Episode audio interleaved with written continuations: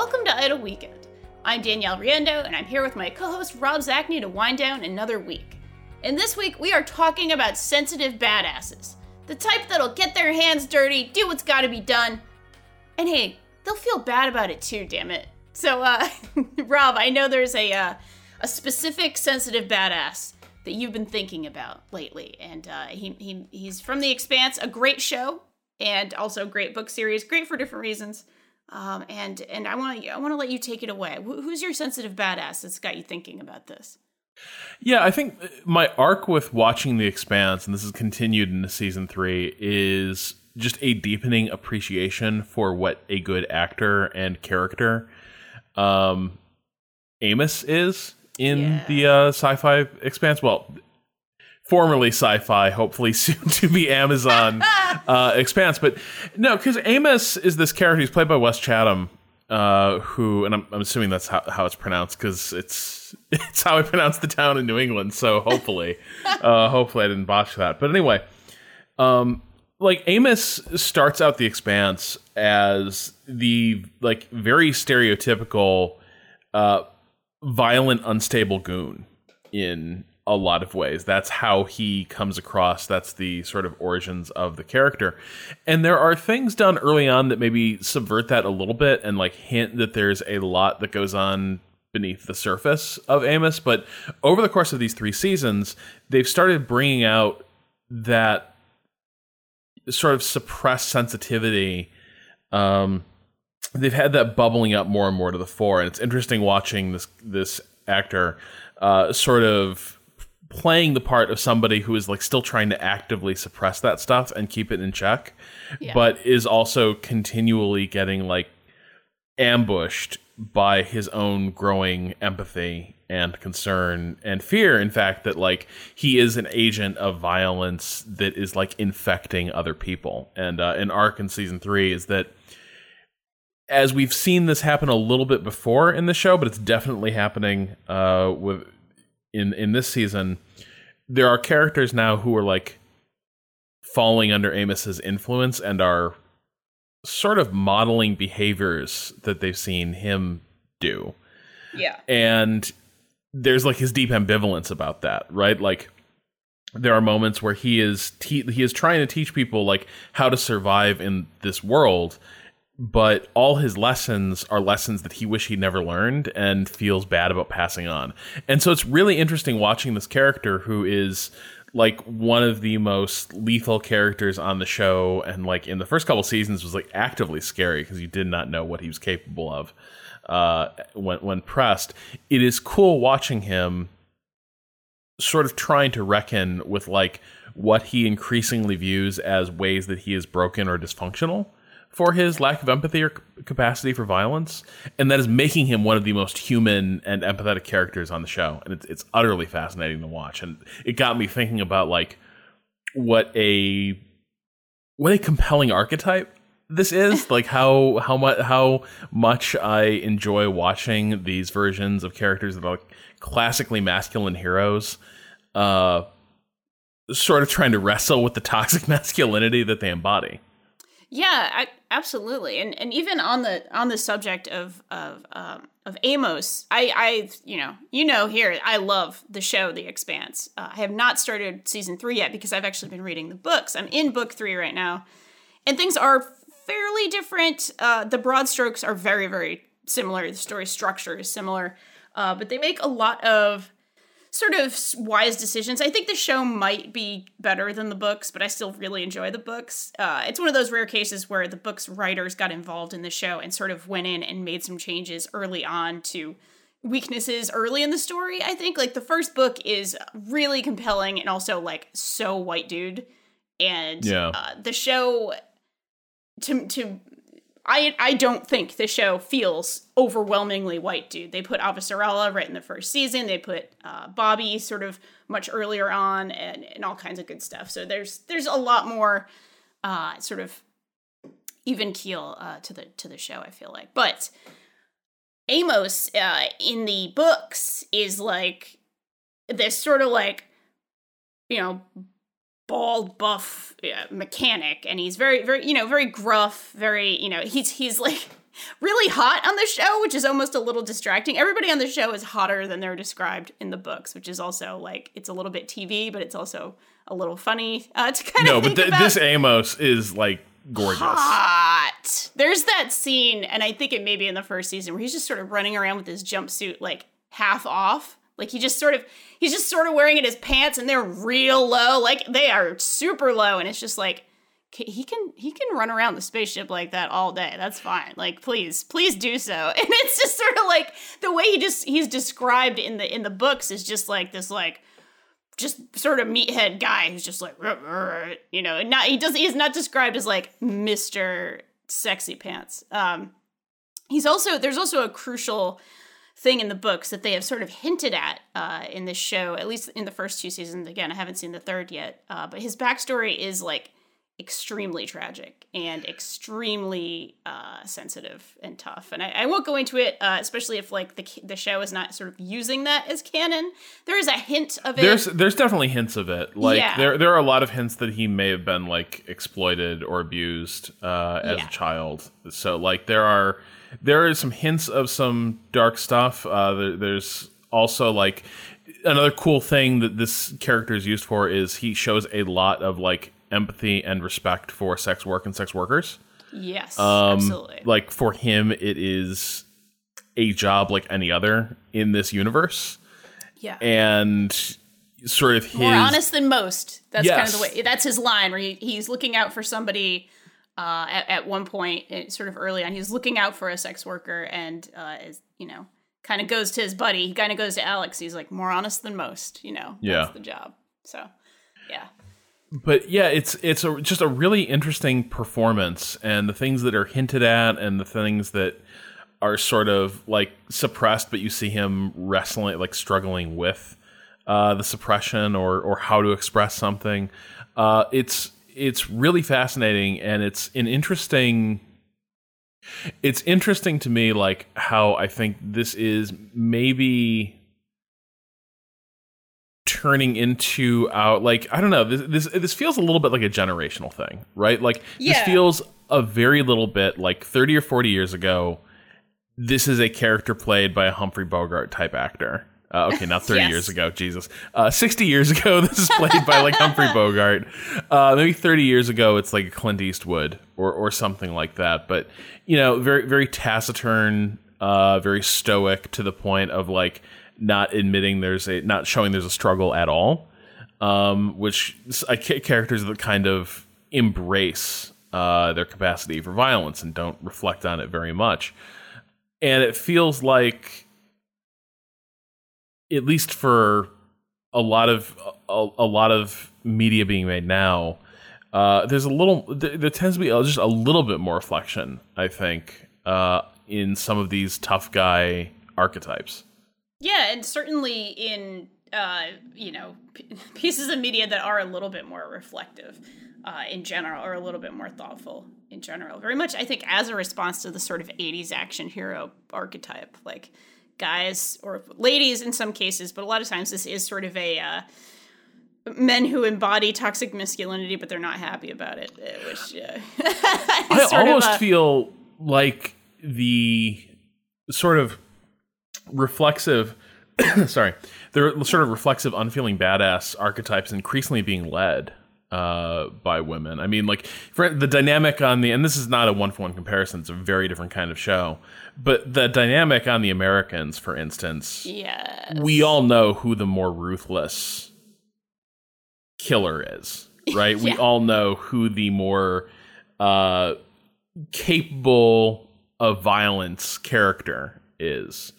Um, and and better at just sort of carrying on with it, uh, whatever the cost. And I feel like a lot of action movies also like a, a lot of ones being sort of led by uh, you know tough women a lot of them the impression i get is that like they are increasingly the new like um power fantasy badasses. Whereas yeah. like the right now the i just watched john wick the other day.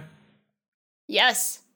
He's very sad about his dog Like that entire He's- like he's a sad man. He's the saddest killer. Like that entire movie is like about grief and anger and alienation following like a struggle with a loved one's long illness. Yeah. He's a sad dude. And like the whole thing, you know, the whole inciting incident, nothing would have happened if it weren't for that poor little puppy. Like what more of a symbol of like fragility Mhm. and you know, especially in America, like if it were a cat, nobody would care, and that makes me very sad. Uh, but well, some of us would care, some of us on the internet would care, but like the ultimate uh, thing to make a man sensitive is a pet, is a dog, the man's best friend, you know, kind of thing. Like a you know, a poor little puppy, yeah. and we're all distraught over it, as is John Wick, and so of course that makes it like completely okay for him to kill, you know, reams and reams of people. but also they're all assassins, and I guess there's a whole other sort of thing going on there.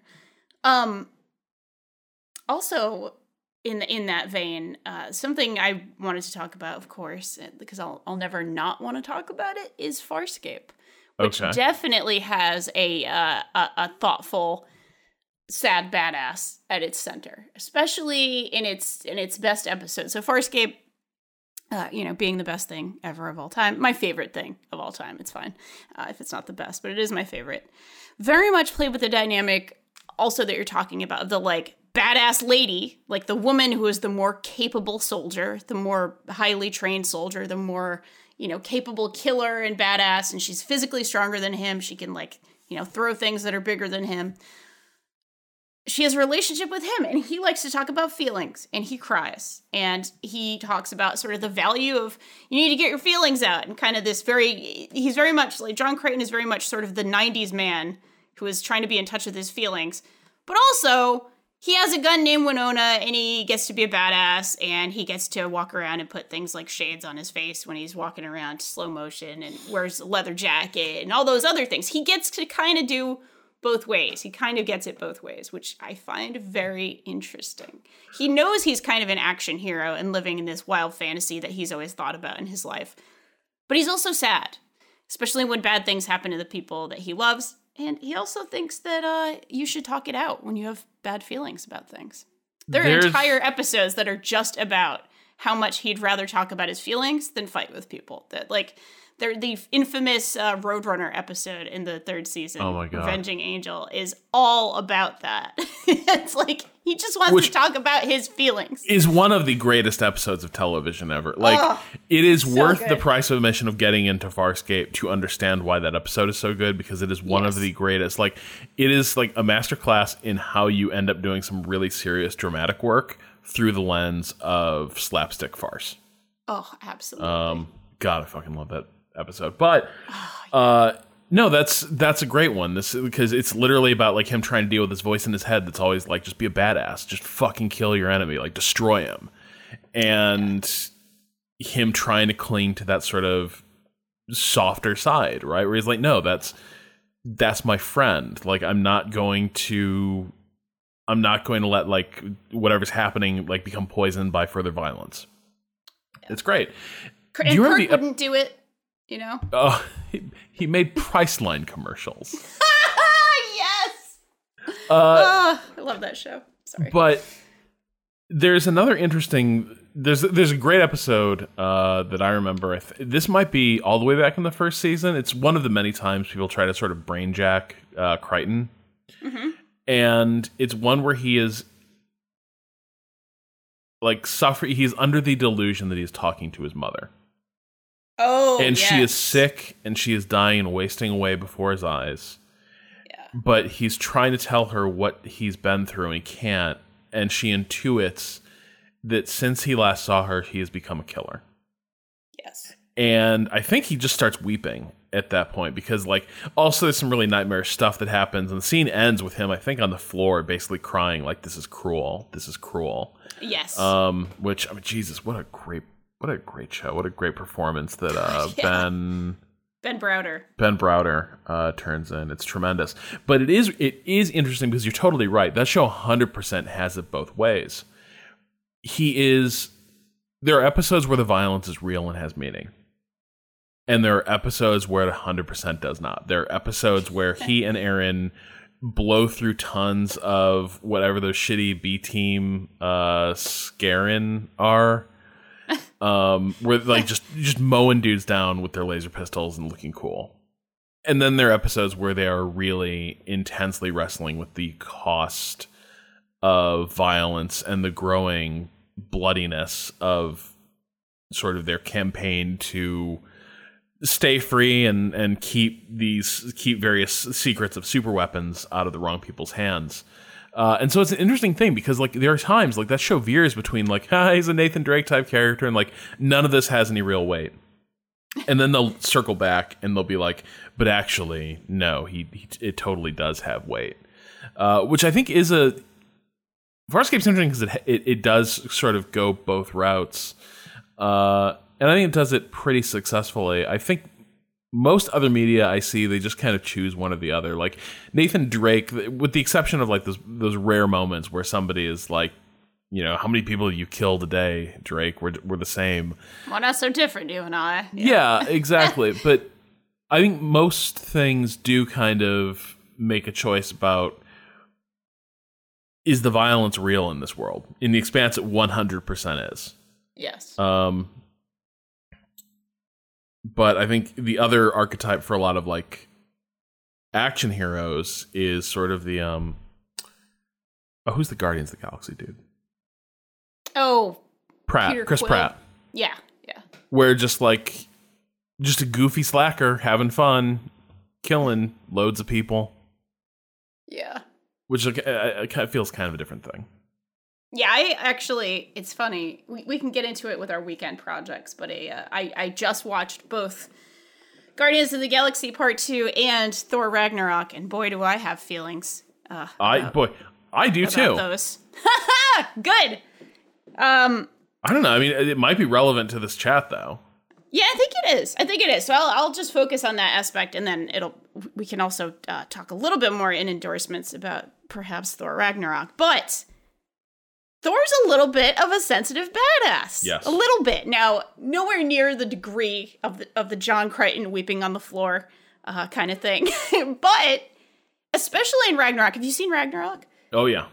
Okay, he's really having some moments where he's you know, he and Hulk having having a buddy moment. They have a fight and then they have a, a, a beautiful makeup scene where they talk about being the same, being a hothead going for you know going for the the easy kills and things like that instead of thinking about what the best thing might be. It's like this this beautiful little moment in the middle of this absolutely zany and wonderful movie that is really kind of lives and dies by its sense of humor and sense of sort of visual creativity. But he, he's like kind of you know I, i'm feeling it now. He's starting to feel that weight of responsibility. He's starting to feel like hey instead of being mr action man all the time I realize I'm a dumb jock, and what should I do about that? And it's it is kind of great, actually. It's kind of wonderful. That and the the moments he has with Loki are obviously fantastic, especially towards the end, where it's like, you know, realizing your true nature and and trying to do the best thing you can with it is uh that's the sign of a of a of a sensitive badass right there. Sensitive badass thinks about their actions and how they affect other people. I think that's been I think that's one of the reasons why the Thor movies have kind of low key been some of the best of oh, yes. um, the Marvel universe because, like, you know, from the first movie, Thor is such an asshole in that first movie. Like the the the first like 25 30 minutes of that movie is watching him basically just exult in being a thoughtless, careless badass and not caring about like who's getting hurt as a byproduct of his actions, not caring about the context in which they take place, uh, not caring about the needs of the people around him actually are and what they're trying to communicate to him.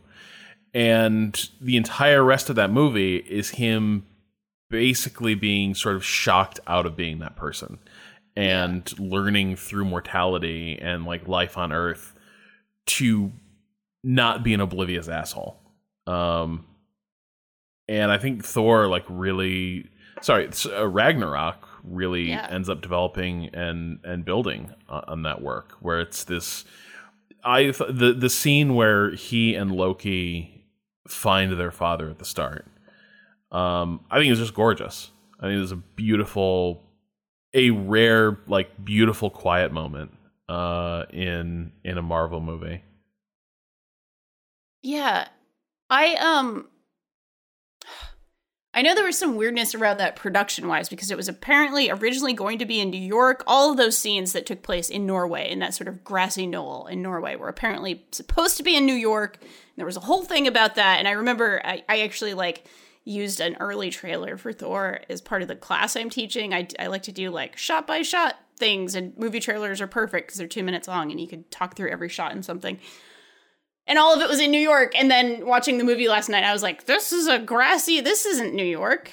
We don't have grassy knolls Yeah. in New York. it was kind of funny, but I was distracted by that a little bit. But I, oh my God, I kind of wish Anthony Hopkins had more time in this movie. Yeah. It seemed a little, it seemed a little rushed, weirdly. Like, okay, he's in like two scenes.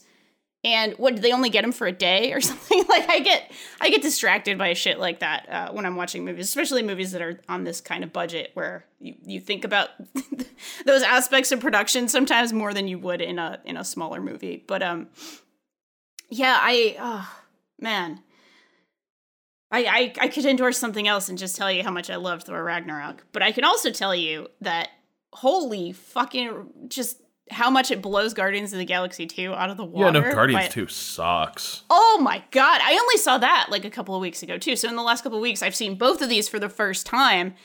And you know, I'm feeling a lot of Marvel fatigue lately. I think a lot of us are. Uh I think Black Panther was fantastic, so leaving that out of this, but um like I don't know, the last Avengers movie, I haven't seen the new one, but the the one before this one kind of sucked. I couldn't tell you a quarter of the things that went on in that movie and I definitely watched it.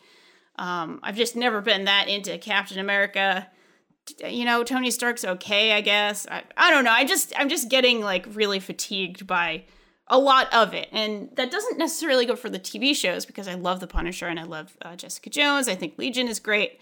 Ugh, God, you know, uh, there are ups and downs, but yeah, I, I've been a little tired of the movies. So I watched Guardians 2 and was like, yeah, there's a reason I'm tired. Uh, this just feels like it feels like the headache that you get after just having too much dessert and not having like any kind of meal with it. Like it's just like a donut with ice cream on top, with candy on top of that, with fudge on top of that. Like it, just like a lot of junk food that didn't have anything to to kind of adhere to it and keep it uh, coherent in any way.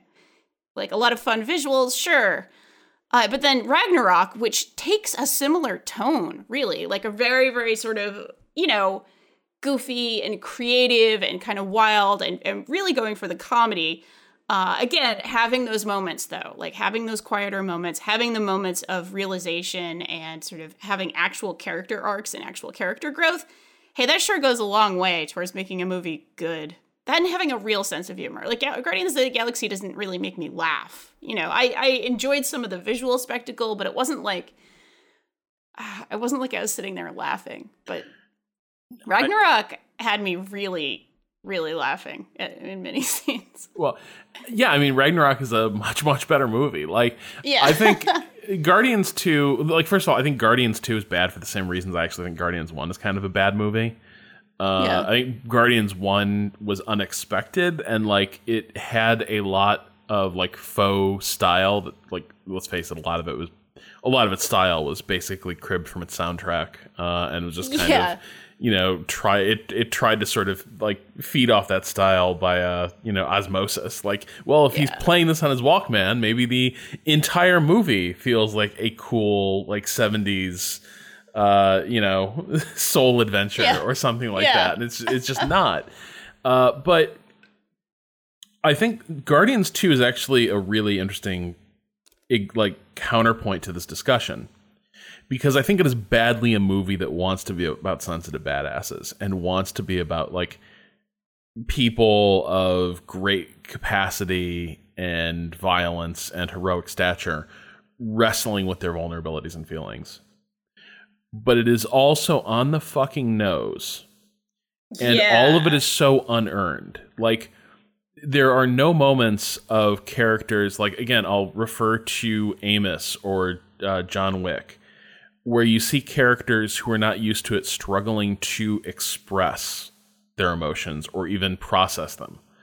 Um, whereas Guardians 2 is a movie where a conflict arises and either within 30 seconds or after a brief break and then the start of a new scene and 30 seconds into that scene you will get somebody basically saying exactly what they're feeling how they are feeling and then someone else will respond with the thing that makes that problem better superficially and then it basically goes away Yeah. uh, it is a movie like jam packed with unearned growth and connection, and then it wants you to.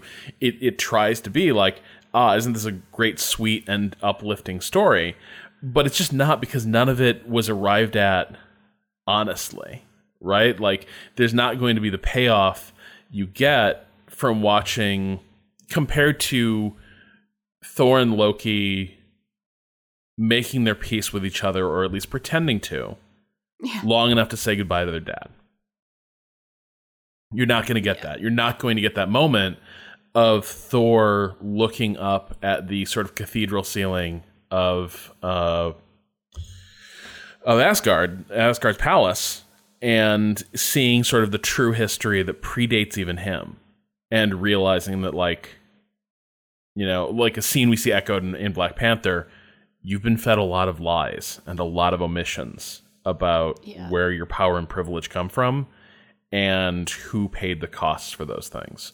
And those are movies that earn those those moments of conflict and pain. And they don't provide easy answers. In I think Black Panther's case, I'm not sure they provide answers at all. Uh, but in Guardians, wait five minutes, take two heart to hearts, shoot a bunch of dudes, you'll be fine in the morning. Yeah. Yeah, absolutely. It's just weightless. It's just completely weightless and flimsy. I agree. I'm also really not sold. This is this is something else, but I'm just not sold on on the Chris Prattification of Hollywood. I. No. I really I really like him better as the Andy type. Yes. And I'm not saying he has to go back to being Andy or anything like that, but like he was a lot more likable and genuinely lovable as that sort of just doofy happy character than he was as like Mr. Cool action star. And I also got and, and tell me if tell me if this is, you know, just off base, but like I am so sick of just only kind of like hollow nostalgia in movies at this point. Like Peter Quill's references just don't feel fresh anymore when he talks about it's not even just that he's talking about Pac-Man or making whatever 80s and 70s sort of references. It's just it's been so mined at this point and we live in a post Ready Player 1 world now. That's where it's just like I just I don't know, man. I realize that John Crichton also made references. He would speak Klingon sometimes. Uh but those felt like really nerdy specific things that weren't just like nerd culture. People will appreciate this 80s reference. Yeah, no. Uh it was so yeah. in service to something intr- like intrinsic to Farscape, right? Farscape Farscape is like okay, we are making a sci-fi show about the kind like it's kind of the scream thing, right? It is Yes. the character is self-aware of the tropes of the genre in which he finds himself, and yet he still has to react to them and process them through this framework that includes works from this genre. It's it's similar to uh, Galaxy Quest in that way, but a lot Yes. more a lot more serious. But no, like it it makes sense. Like it serves ends to both the story and the characterization in a way that like when John Crichton makes a reference, it's not just to be like, haha, you see, you get it. It's actually Yeah. important to how he reads a situation and processes it. yeah, he's trying to actually make sense of a thing that is inherently nonsensical to a human brain by using those kinds of things. Like he's he's just using his worldview. Uh, his worldview is changing as he's growing and getting used to this new world. So yeah, yeah, I, that makes sense. Farscape is great. Y'all should go watch it if you can. It may be off Netflix at this point, but it was for a while. It it, it comes it, it's like a comet. It comes it comes and goes. So if it's not and on right now, it will be back. yeah. Uh, but yeah, Just wait I- for the wheel, and it'll be. Sorry, that was a very obscure one. Uh, obscure talking about the Farscape reference. I, I apologize. That you know, the wait for the wheel is the thing he says right before Zhaan, uh, before a thing happens. Um. Anyway, now that I'm showing what a useless dork I am with my Farscape references, should we talk at all about how this informs female characters? Because it certainly is. I mean, we talked about it a bit, um, but I am trying to think of sort of badass ladies who also have the this sort of you know not just a conscience, but like an active desire to understand why they're being violent and an active desire to understand sort of what their motivations are. And I'm, I'm struggling a little bit to think of a good example of this specific archetype uh, done by like a female character. Same. Like, I mean, I'm looking like something I was thinking about over the course of this conversation is two Emily Blunt ro- roles. Yes. Uh, Edge of Tomorrow and Sicario. Oh yeah. Yeah. And somewhere in between those, I think is the equivalent of sort of the, the, the male archetype we've been discussing for a lot of the show. But with Emily Blunt, they're really two different types of performances, and I feel like we see the split mirrored across a lot of like uh, female led roles, where one is Emily Blunt in Edge of Tomorrow is the remorseless, efficient badass. Yes. Like part of the part of the humor of that movie is how quickly she is ready to just like murder people and, and like end problems with a with a gunshot. Um yeah. and then in Sicario, she is somebody who is similarly well trained. She is a badass, there is no doubt about that. But she has a strong moral compass that as she's plunged into this like hyper masculine, hyper illegal world of like covert narco warfare. Um her badassery is trumped by her morality and she is starting to realize just how off the rails everything has gotten and which is why the movie ends with um you know basically like it's a really ugly scene but her basically being like broken by Benicio del Toro's character uh who yeah. For reasons passing understanding and they do not pass understanding we know we can guess very clearly why this decision was made but Benicio del Toro's character becomes the star of the next movie that doesn't have Emily Blunt and wasn't directed by Denis Villeneuve Mm. But yeah, so I mean, like that's that's that's where I that's where my thoughts jump is like, I don't know. Does does Atomic Blonde this? I was thinking of that a little bit, but I don't think she's very. She's not really upset with being a badass. That's the impression I got. I mean, like she still has fun in her life. She still gets to have sex with a really hot uh, French girl, and that's awesome. Uh, and and and do kind of James Bondy sorts of things for sure. Uh, but she doesn't seem to be upset about what it says about her that she is such a badass uh, in the way that a lot of these guys are. And I'm wondering if this is just sort of a of a general failing of you know this is an easy thing to blame, of course, but of the types of roles that women get to play. Basically, do you get to have do you get to be funny? First of all very few women get to be funny in any mm-hmm. kind of sort of action role. Like if you're going to be a badass and a woman that's pretty much the two things you get to be right? You don't get to also be funny and hilarious. I'm not saying this never happens but it feels pretty rare. And in a lot of the movies that we're talking about the woman the women characters tend to be the most humorless ones right i love valkyrie in thor ragnarok and she does have some fun but like she's kind of a one note character, right? Like, okay, she gets to have a drinking problem and that's treated as funny, and that's not exactly great for a lot of reasons, but it's not exactly like she is, you know, the goofy badass who's having a great time. It's more like she's kind of the straight man and, and Thor has a big crush on her, and so she's kind of playing off of that in a lot of ways, right? And otherwise she's just a badass, which is cool, but also it's a little one note women don't typically get to have the the Peter Quill kind of role. Gamora in that series is almost completely humorless, right? She's I guess she dances at the end of that movie or whatever and whatever. But like what that means. Yeah. I exactly. Like it just feels very much like, okay, if you're a woman in these worlds, you can be competent and that's awesome. I'm not complaining about that. That is good, but like they don't get to be funny and competent. You know what I mean? Or they don't get to be competent and have emotions about their competence. Yeah. in certain ways. I wonder is part of that like I think the reason this is an easy thing to do with uh like male characters is that the expectations are there to be subverted. Like, holy right. shit, Chris Pratt's the badass in this one. What? Like, he's this millennial slacker is the action star of this movie. Isn't that hilarious? He's just such a goofball. Um, And that works because we have all these different expectations for what a character like this is going to be like. But like this is really just my like this is just getting more mileage out of the same like Harrison Ford roles we had like, you know, 30 some years ago where like Yeah. uh, you know, Indiana Jones is a badass, but also he's kind of uh, a nerd and a goof. Han Solo's hilariously incompetent.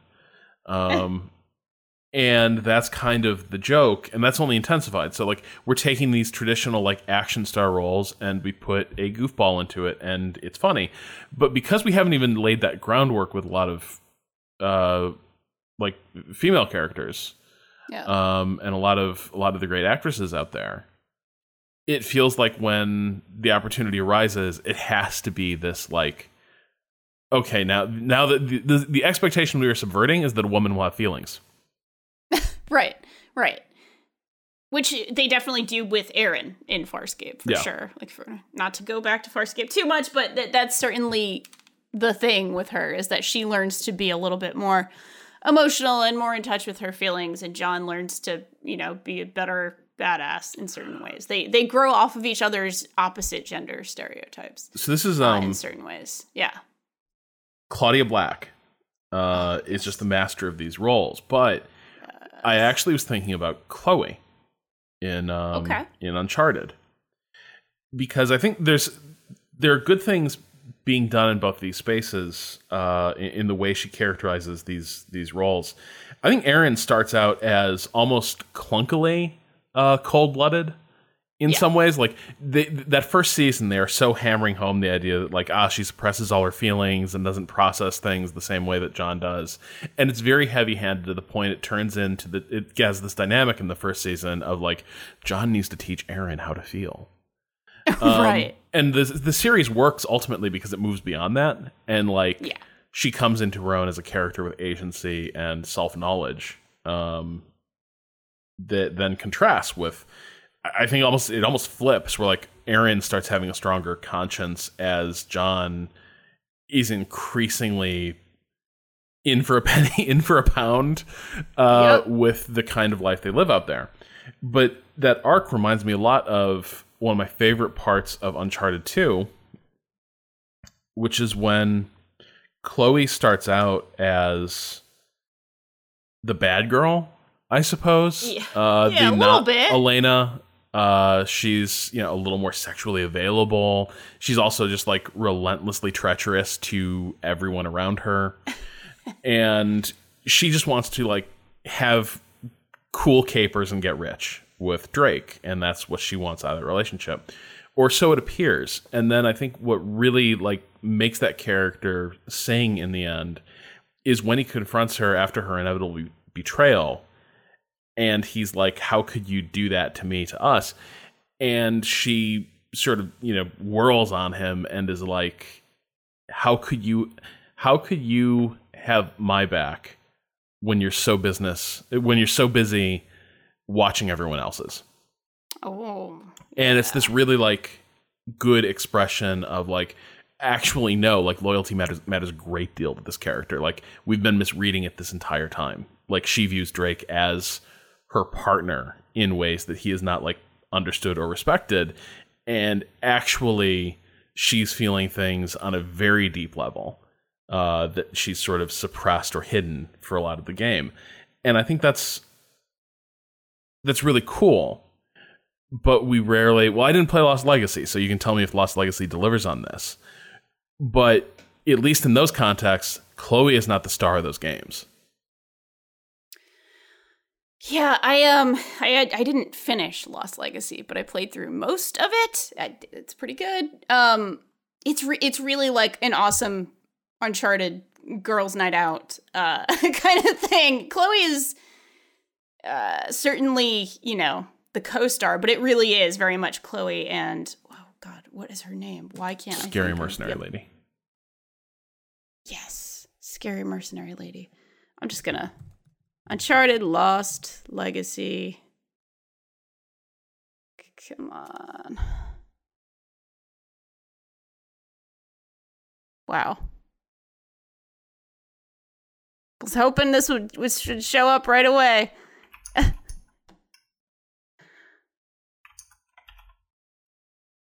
No, nothing. Nadine. Her name is Nadine. Nadine Ross. Um, good. Uh, it really is kind of the two of them, and then towards the end, not to spoil it, that it's like, oh, there's a there's a guy. Mm, okay, uh, but for the most part of that game, it really is the two of them, and it, that's kind of great and fun uh, and good. Uh, but it is treated as a side story, not one of the Yeah. sort of main games in the series for sure. But does she get to sort of exhibit complexity in in that way that we've been discussing? Yeah, she does. She certainly does, and it's very much. Uh, I don't know if this is really said much in the earlier games, but it's a lot about her dad and sort of her dad was an explorer, and he was looking for this lost treasure, and so she gets to be kind of the protagonist. Uh, that guys get to be all the time, where they're trying to live up to their dad's legacy or their, you know, Yeah. the family legacy, that sort of thing, uh, which was kind of cool um, in a way. And she also gets to be pretty funny uh, in the game. She and Nadine have just wonderful banter as they're sort of driving around or walking around uh, the, the world of the game. It is actually very uh, pleasant, maybe more so than a lot of the gameplay itself. I Yeah. really liked their relationship quite a bit. That was good. That's good. I'm glad they they salvaged that because like that because where she's introduced is so much like she is such she is checking so many trope boxes in that first appearance in Uncharted Yeah. 2. Like you know she's you know basically uh you know Cherchez La Femme the character uh in, in a lot of in a lot of ways and I'm pleased they sort of give her a a starring role and and embrace that dimension. But yeah, I just I don't feel like there are there are nowhere near enough uh, characters being allowed to exhibit that sort of complexity, and Yeah. I don't know what the solution to that is because like well the solution is to make more stuff that does have characters like that and more diverse Yeah. characters etc uh but More Buffy, I guess. Something like Buffy. We we need something like Buffy in the modern era. we do. I think I think that's the other problem, right? Is like we talked before on the show about in some ways it feels like interest in characters and humanity and ordinary people is becoming less and less a thing that exists in Yeah. mainstream entertainment. And so that's the other thing that I think is maybe blotting out the sky a little bit for characters like this. Uh, because if you don't exist in a somewhat grounded setting with like relatable concerns, it becomes a little bit harder to balance uh you know balance the heroic with the hu- the, the humane i suppose Yes. Yeah. Yeah, I agree. I agree. Let's have more ladies who are funny and action stars, or sad and action star. You know, just action star plus. Let's just go with that. Some other trait. it's really interesting me we didn't cool. even talk about um black widow Oh yeah, we didn't. i think there's a reason for it but it's interesting to me that like we're talking like what marvel doesn't have women who check who who fit this role and like she she for sure doesn't yeah, in fact she Because actually part of has the the, thing with saddest Black Widow- bullshit yeah, she really does. Part of the thing with Black Widow is that I watched, but could not tell you a fucking thing that happened in the last Avengers movie. Um, other than I think Ultron, not Ultron, the computer guy, No, no, no, Jarvis, it's Ultron. computer voice guy, uh, Vision. Jarvis. Is it Jarvis? Yes, he has Jarvis a body now. I know that he has a bot. Oh, okay. Maybe he's not a body anymore. I don't fucking know, man. Like it, I really could not. I just could not with that movie. It's not well done. It is not well handled. No, it's not. And there's a lot of things happening that are important, and I'm just like, yeah, bro, that's fine, cool. Anyway, to not shit on that, uh, yeah, I don't, I don't know, I don't know what her her deal is. I just know that she had a very sad backstory. Well, no, they make it entirely it. about kids. Yeah, of course they do. Like that's. I mean, she can't have kids, and what what what is a woman other than a baby machine? What what is a woman? right, and that's not to say like, you know, her performance in it is fine. You know, everyone like everyone is really good at their jobs in these movies, uh, but it is striking the degree to which all these other characters have their internal struggles based on um I don't know, very specific factors to that, like, you know, Tony Stark's tense relationship with his father, um, his growing discomfort with, you know, what his legacy is going to be for for what he's invented and, and brought and and created in the world. Um, and then you got Black Widow, who like is super serious and very severe.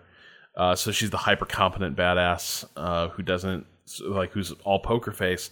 And then when her sensitive side is exposed, it is immediately followed up by like well actually she's very very sad because yes she doesn't have uh, the capacity to have children yeah. and so she doesn't even see how she can lead a happy or fulfilling life uh, if she can't have kids it's so frustrating because like i just hate how and it is certainly a function of just needing to have obviously, as you said before, more diverse heroes and more heroes and other things and, and all kinds of things. I, I am interested in that storyline. I'm interested in a character who is sad about not being able to have kids. I just hate that the one, not the one, but one of the extraordinarily few female action heroes has to go down that road.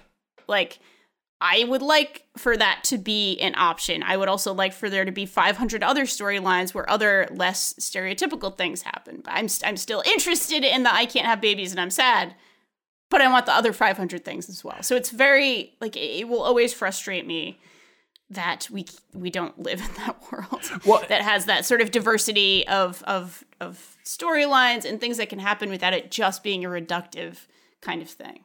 Yeah, and it's that super. I mean, this is the awkward thing about like the politics of representation and such is that when the representational landscape is shitty, there is so much pressure on the few instances of representation there are yeah. to not fuck up by anyone's definition.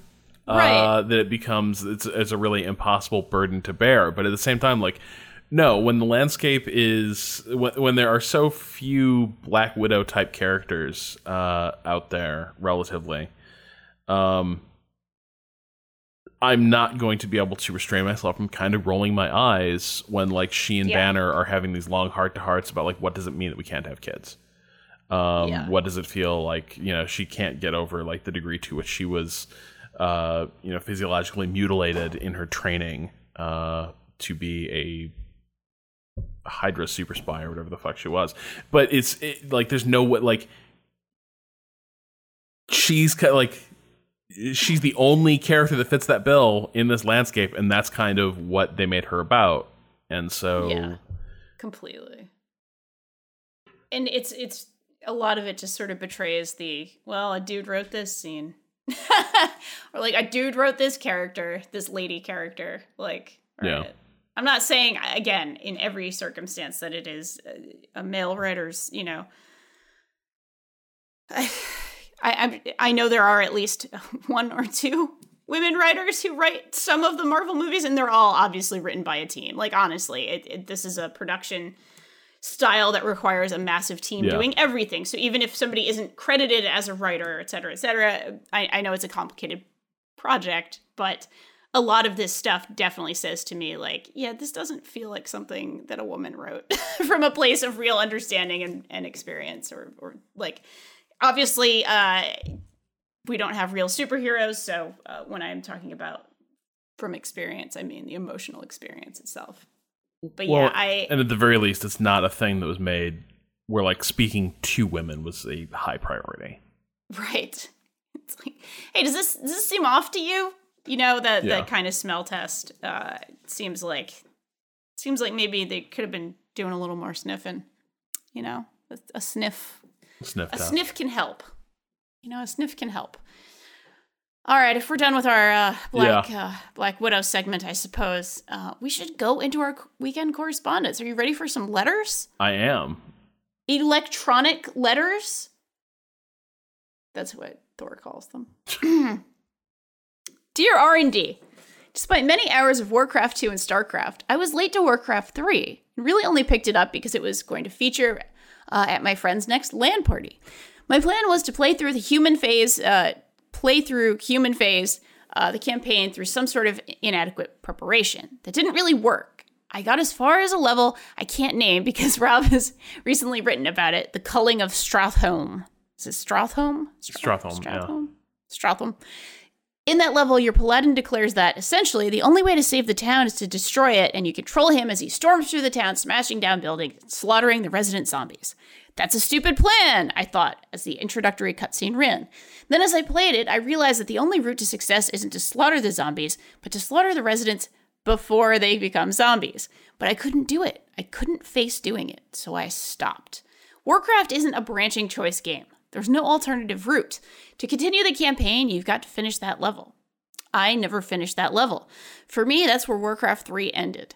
I've surely slaughtered thousands of monsters and zombies and aliens and otherwise done reprehensible things in other games without the merest hint, uh, sorry, done those things without uh, the merest hint of a valid justification. And I know those electronic peasants aren't real, so it doesn't really matter anyhow. But I couldn't bring myself to do something that was both stupid and wrong. Have you ever ceased playing because you couldn't bring yourself to do what the game's fiction required? Cheers, Adrian. Oh boy. That's a very good question. Yeah. I feel like I I feel like I have. I feel like there are games I have sort of been unable to continue with because I was finding it like just too morally compromised. Um Yeah, I'm this seems like a, a familiar sensation as well and I'm just having a hard time thinking of a specific example of one. What's a game in which you play a total asshole who does bad things, but the tone is not there for it? I, because I guess this is a tone question as well. Yeah. Um, because you can play a game where you're, you know, like a, a, Mortal Kombat or something, where it's like you're doing ridiculous damage to another human being and breaking their skull, but it's such an over the top sort of farce that it's like, all right, whatever. There's no real stakes here. Versus it felt like for Adrian here, there were stakes. This was just doing something so wrong and bad, and it's like, no, it doesn't feel right. Like there's a feeling, there's a sniff test here as well, I suppose. Yeah, I think um so I'm not sure I've played a Hitman game since like Hitman 2. Mm-hmm. Um and in part like I, I, like I can't remember for sure if it's Hitman 2, but there is a Hitman game cuz there's a million of it at this point where Agent 47 is hiding out in a church, basically. He's found a kindly priest, I think somewhere like in Italy, and he's gone into hiding and is just trying to put his murderous past behind him. And over the course of that game, like the, right away, your your buddy is kidnapped by like your former employers. You're sort of back in action. You you you have to become an assassin again to get him off the hook and the whole game is about trying to get out from under this, uh, you know, the thumb of of this organization and basically try to save your buddy and then get back to being independent and free of your old life. So you go through and you murder a bunch of people. It's a Hitman game, and at the end, you, uh, if I recall, like you actually do succeed in saving the guy. Uh, he might die at the end, but I think he actually he he survived. Like your priest lives. But at yeah. the end, Agent 47 is still like, well, I'm so evil. Like, this is just, this is not a life that's for me. Like, I am a ruthless killer. And I know that now, and I can't stay here. And so he goes off. And I never played a game in the series after that. I think in part because I was like, dramatically, I was less interested in the character after that. It was like, well, okay, I guess that's where we're at. Like, you you, you try like because as long as the story was about like him trying to work through the implications of what he was doing and trying to get out of it at least a shred of conscience intact, I was on board. But when the game ended with like, well, I should just uh, all I'm good for is murder and slaughter, so I'm going to go do that now. I was kind of done. Um, and like a lot of the series subsequent to that sort of seemed like he was also like knocking off former allies for dubious reasons, uh, like people who were friends. So I just I just kind of pieced out uh, because I was not on board with Agent Forty Seven anymore. Yeah. Talking about Hitman, I, I have not played much of any Hitman. Uh, I used to watch a lot of Let's Plays Yeah. for it, though. And I don't remember if it was watching Austin play or if it was just watching sort of another Let's Play. I found that game really fascinating. Um, and there's a way you can kill someone. I don't remember what map, but by essentially by poisoning their coffee. And it really turned me off. It made me feel like if I were playing this game, I wouldn't be able to do this challenge because I, I just, I'm so violently bothered by the idea of poisoning another human being. Stabbing, you know, shooting, killing them with magical plasmids, you know, whatever, that's all fine. But poisoning That's just feels like the just cold heart of evil that is just so wrong in every situation, every I also have like a weird complex with nausea and anxiety Okay. Yeah. like it's a truly extreme like i have i have you know panic attacks and they're they always sort of come on as a feeling of overwhelming nausea and like it's why i don't really drink anymore. There's a whole bunch of stuff sort of tied in to my own weird psychology with this but i just feel like i could never cause a human being to feel that way or i would just lose my humanity. Like and there's just something about poisoning that feels so evil uh, that i just I don't think I could do it, even in a game, even in a gaming context. Or if I did, I would feel really, really bad about it for a while. so, that's, I guess it's a hypothetical, but it's it's real. I struggled a lot with um Ghost Recon Wildlands. And Mhm, like mhm. maybe I'll go back to it at some point cuz like there is a cool game in there. Um yeah, but there is also no way around like everything in that game is screaming you are in someone else's country fighting what sure looks like an illegal off the books war. Yup, and you are laying waste to you you are basically like touching off like an incredible wave of uh narco conflict violence in this country in this region um and everyone doing it is just coming across like the biggest asshole about it like yeah, they enjoy it on some level. There, there's not much like regret or reflection in Wildlands. It's very much like "Huh, we're here to sell the score and kick ass, and that's kind of it.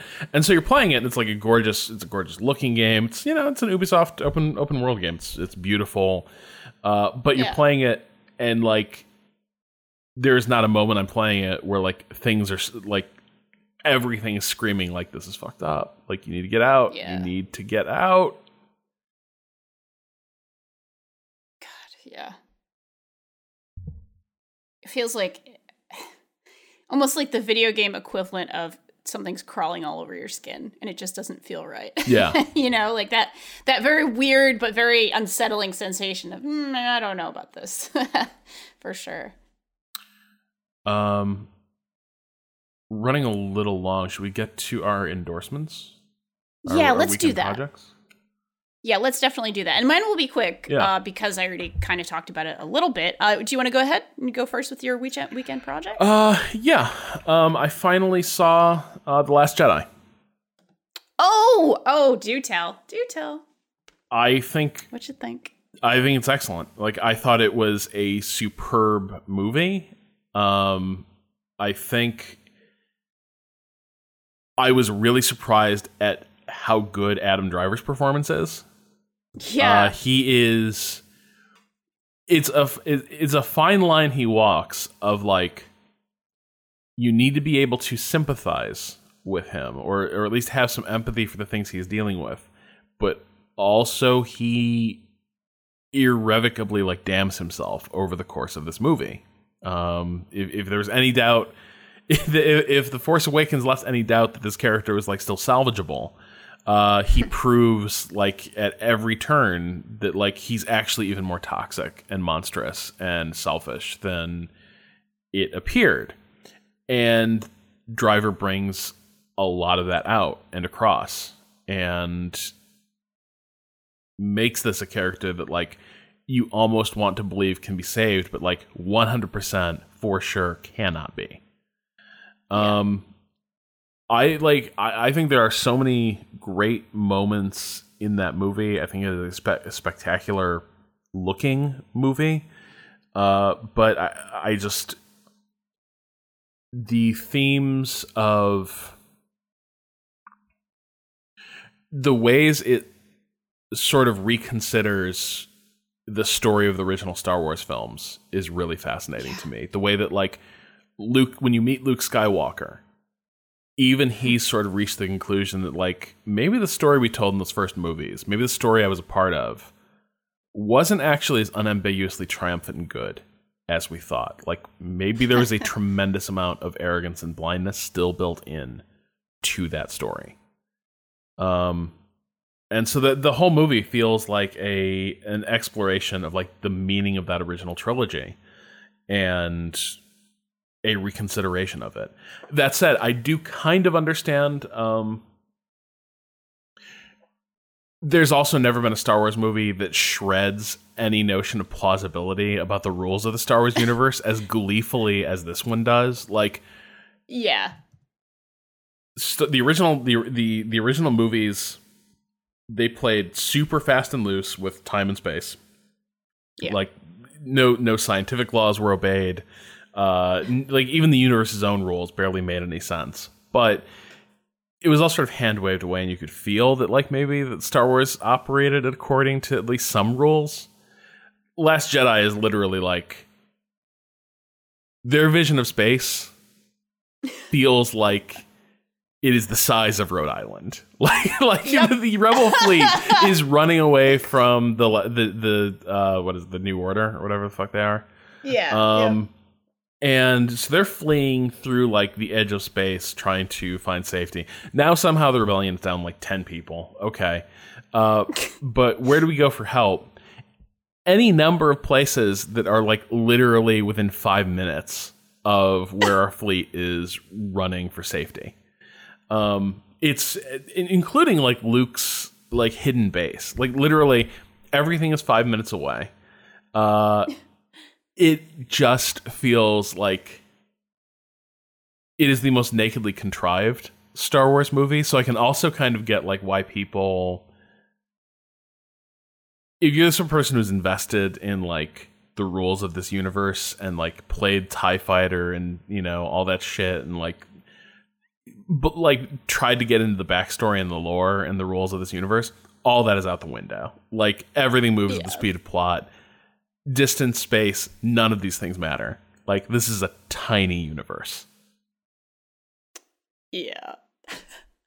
I uh Yeah, I I couldn't agree more. Uh there are a lot of things that make no fucking sense in that movie, but I just love I love it for how subversive it is. And I am I've always been shocked that like they were allowed to make this movie in certain ways. Like wow, this shits on all of this stuff in a really, really wonderful, obvious way. And oh man, that is fucking great. I, I had a, not really a fight, but a discussion about this movie with my sister's boyfriend. Uh, he really hates it. I won't go into it, but um, for all the reasons I love it, he he hates it and thinks it you know it shits upon a, the foundations of Star Wars. And I'm kind of like yeah man that's the point. Yeah. It is uh it is definitely shitting on the foundations of Star Wars and making a new name for itself and doing some new and interesting things. And it's not perfect and it does stumble. And some of the humor is a little weird for sure. I definitely that one definitely I I hear like about some of the humor being like a, a little Marvel it in ways uh, without it actually like necessarily landing. Yeah, which is fair. I, I some of it's fine, I think, and some of it's like a little. I actually really liked sarcastic Luke. I think yeah, most of it landed Luke for me. Actually, was great. Yeah, it's more the like kind of sight gag stuff. Uh, it feels a little corny sometimes, but I'm you know you know me. I corny yeah. is I'm fine. I'm fine with corny. It does not bother me, but uh, yeah, God, it's that's a cool movie. It's a good it's a very good subversive movie. I mean, for a Star Wars movie. No, and I like, and I do love just how nakedly it makes um, Adam Driver's uh, Kylo Ren is Star Wars fandom personified. Yes. and the movie like Yes. makes that text just explicit it was already in the force awakens like this is not a new thing but like 100% that moment where he totally fucking blows it and basically like shows his true face uh oh my god to daisy ridley uh what's her character's name fuck oh, uh, uh, Rey. Rey. God, I was like Jyn. No, that's that's Rogue One. Uh, but yeah, when he when he when he's like, don't you want to know who you, like who you are in the story? You're nobody. You don't you don't mean anything in the story. You're you're, you He's every man on the internet. Yes. yeah Yes. yeah He is. He is every like angry, disaffected white man on the internet talking to a woman who is talented. That is exactly what that moment is. yeah. And the fact that like he is obsessed with the bloodlines and the connections and the history of this universe and Keeping things pure. Yeah. And then you have Luke sort of retreated from it all, being like, actually, maybe this is all bullshit. Like maybe we were maybe we were wrong about like I love his entire thing of like the Jedi sucked. He's like like Yup. we like when they were at the height of their power, they produced Darth Vader. They like they they completely fucked everything up, and the universe is paying for it. And really, this entire order may have been worth nothing all along. We may not even have understood the Force uh, properly, uh, which is a cool thing to sort of bring to the fore because it was always lying there, right? Like this entire oh no, you have to have this like monk like devotion and uh, you know self denial. And what do you know? We keep generating like weirdly unhealthy, twisted ex Jedi.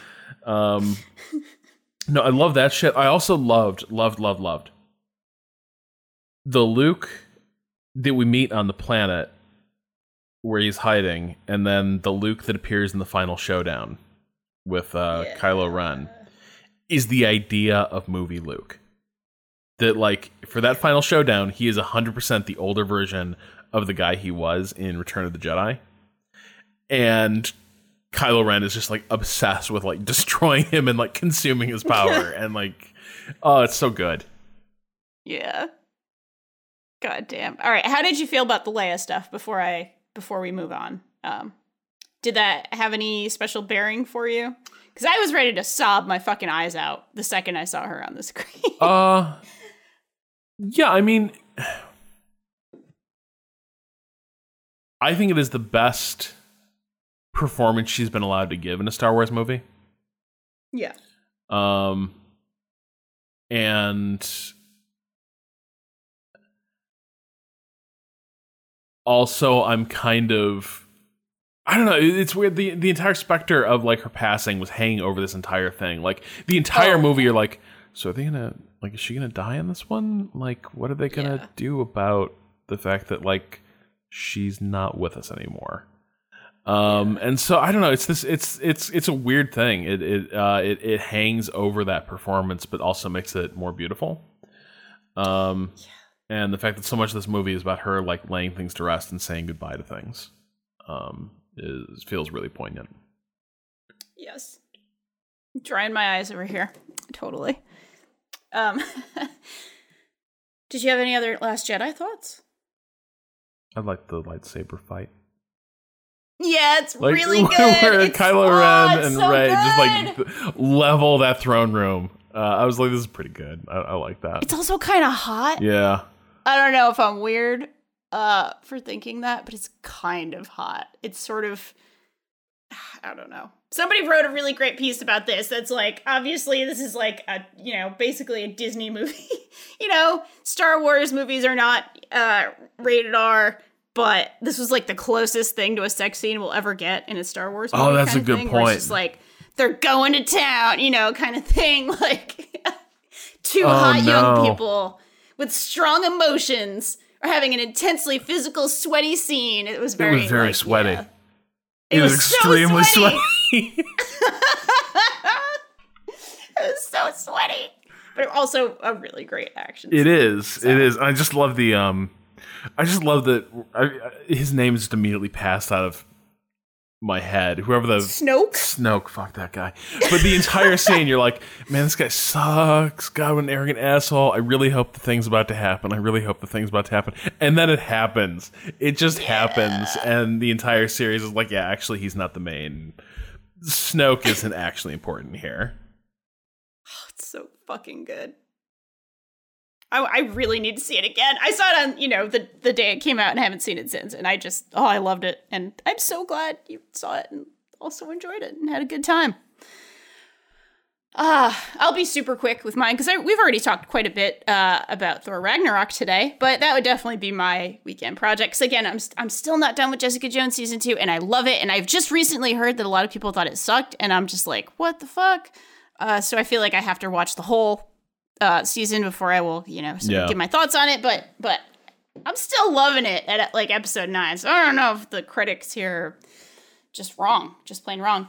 Uh, but Thor Ragnarok gets my wholehearted uh, weekend project uh, thumbs up, partially uh, for all the, the stuff we've already said about it, but also just the production design in that movie is so much fucking fun. Um, I tweeted about this a little bit last night, but a lot of the fun of the Thor movies.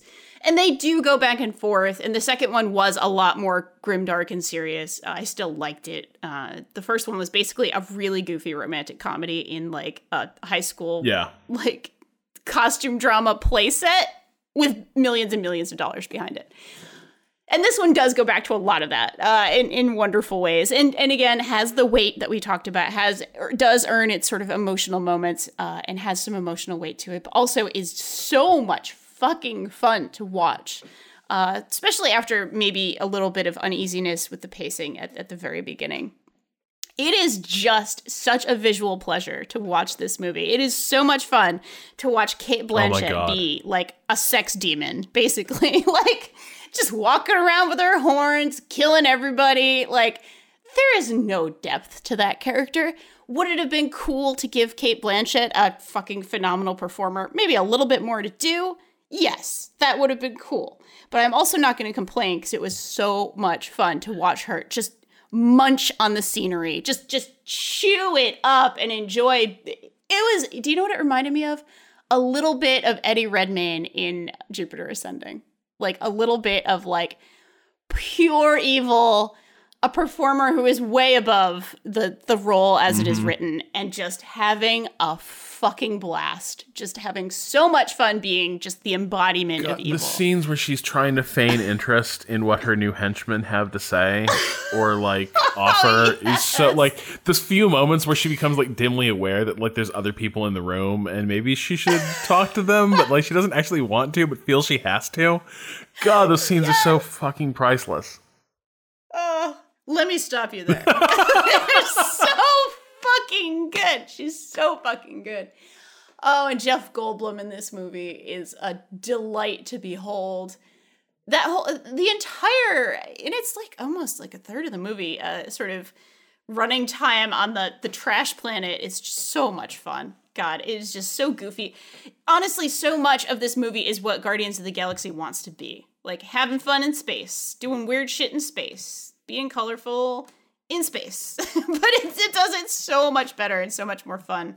Um so yes, those things uh very very much highlights for me. And and of course uh, uh Hulk actually gets some good stuff Yeah. to do in this movie, and that hasn't happened in a very long time. Hulk has not had much to do in quite a while, and Hulk is actually like a really likable character. Normally, it's sort of like Bruce Banner is the character, and Hulk is just the thing that happens that moves the plot forward.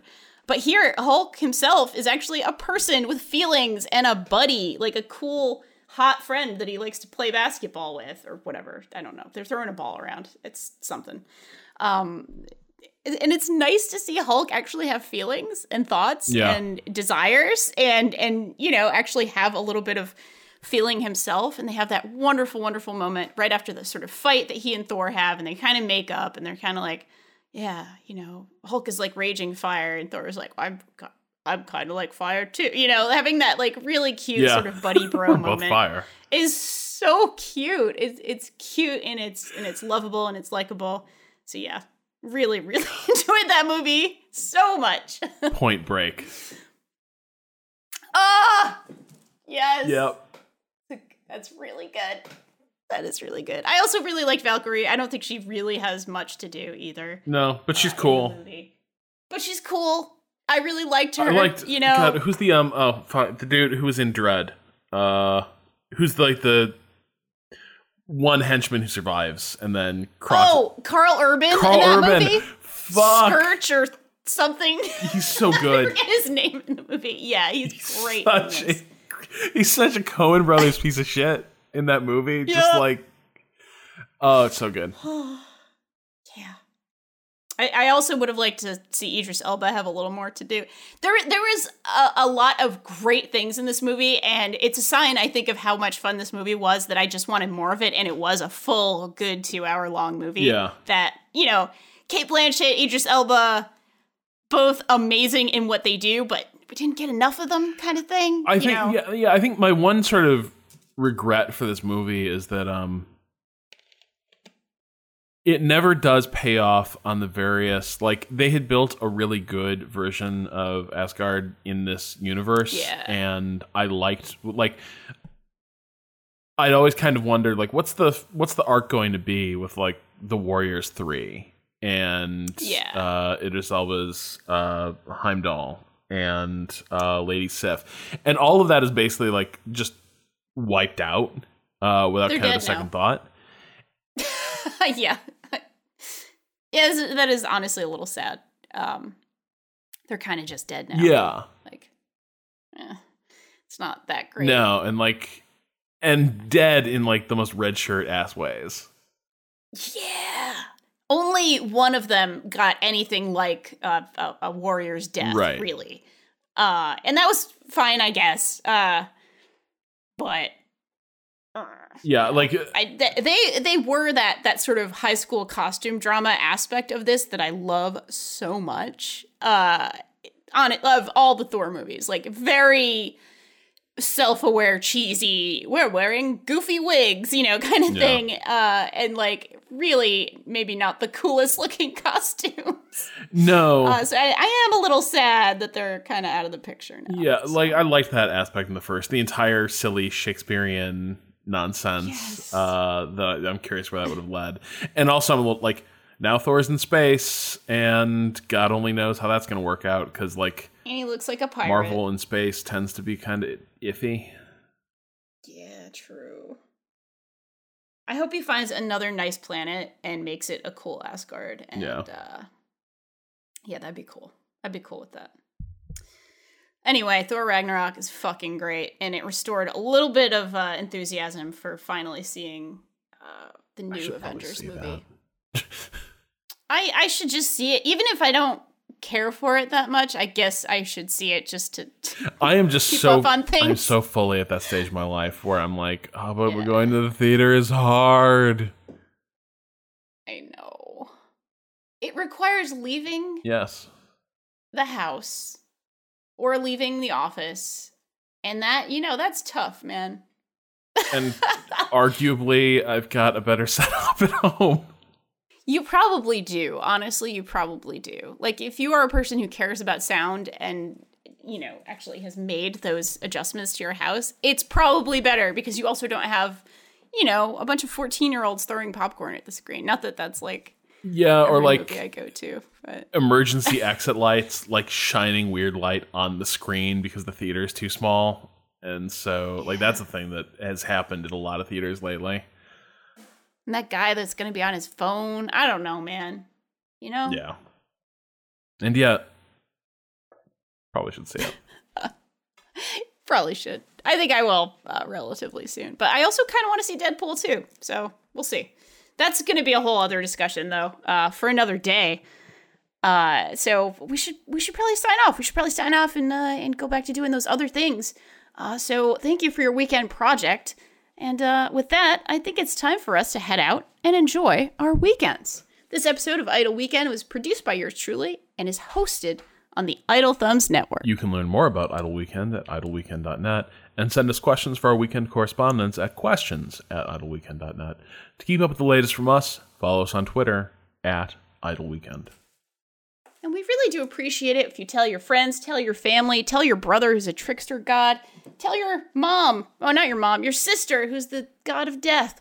Uh, about our podcast, you know, even if they aren't, you know, gods and goddesses, it's cool. What an interesting we'll, we'll slip that anyway. was. I'm curious what impl- what it implies. I mean, he's old enough to be her mother, isn't she? Isn't she like thousands of I think years old? old. I don't know how She's- old she's, Thor like is. so old. Yeah. So I don't I don't know how old Thor is. I really don't. Um Freudian slip. Anyway, please tell your friends and family and people that you like or, or think would enjoy our podcast about us because it really does help us out so much. And if you also go ahead and give us a little rating on iTunes, that helps us out so much as well. And we really do appreciate it. It means the world to us. It means the nine worlds to us. Ah, there we Nice. go. Uh, so for Rob Zacny, this is Danielle Riendeau, wishing you the finest of idle weekends.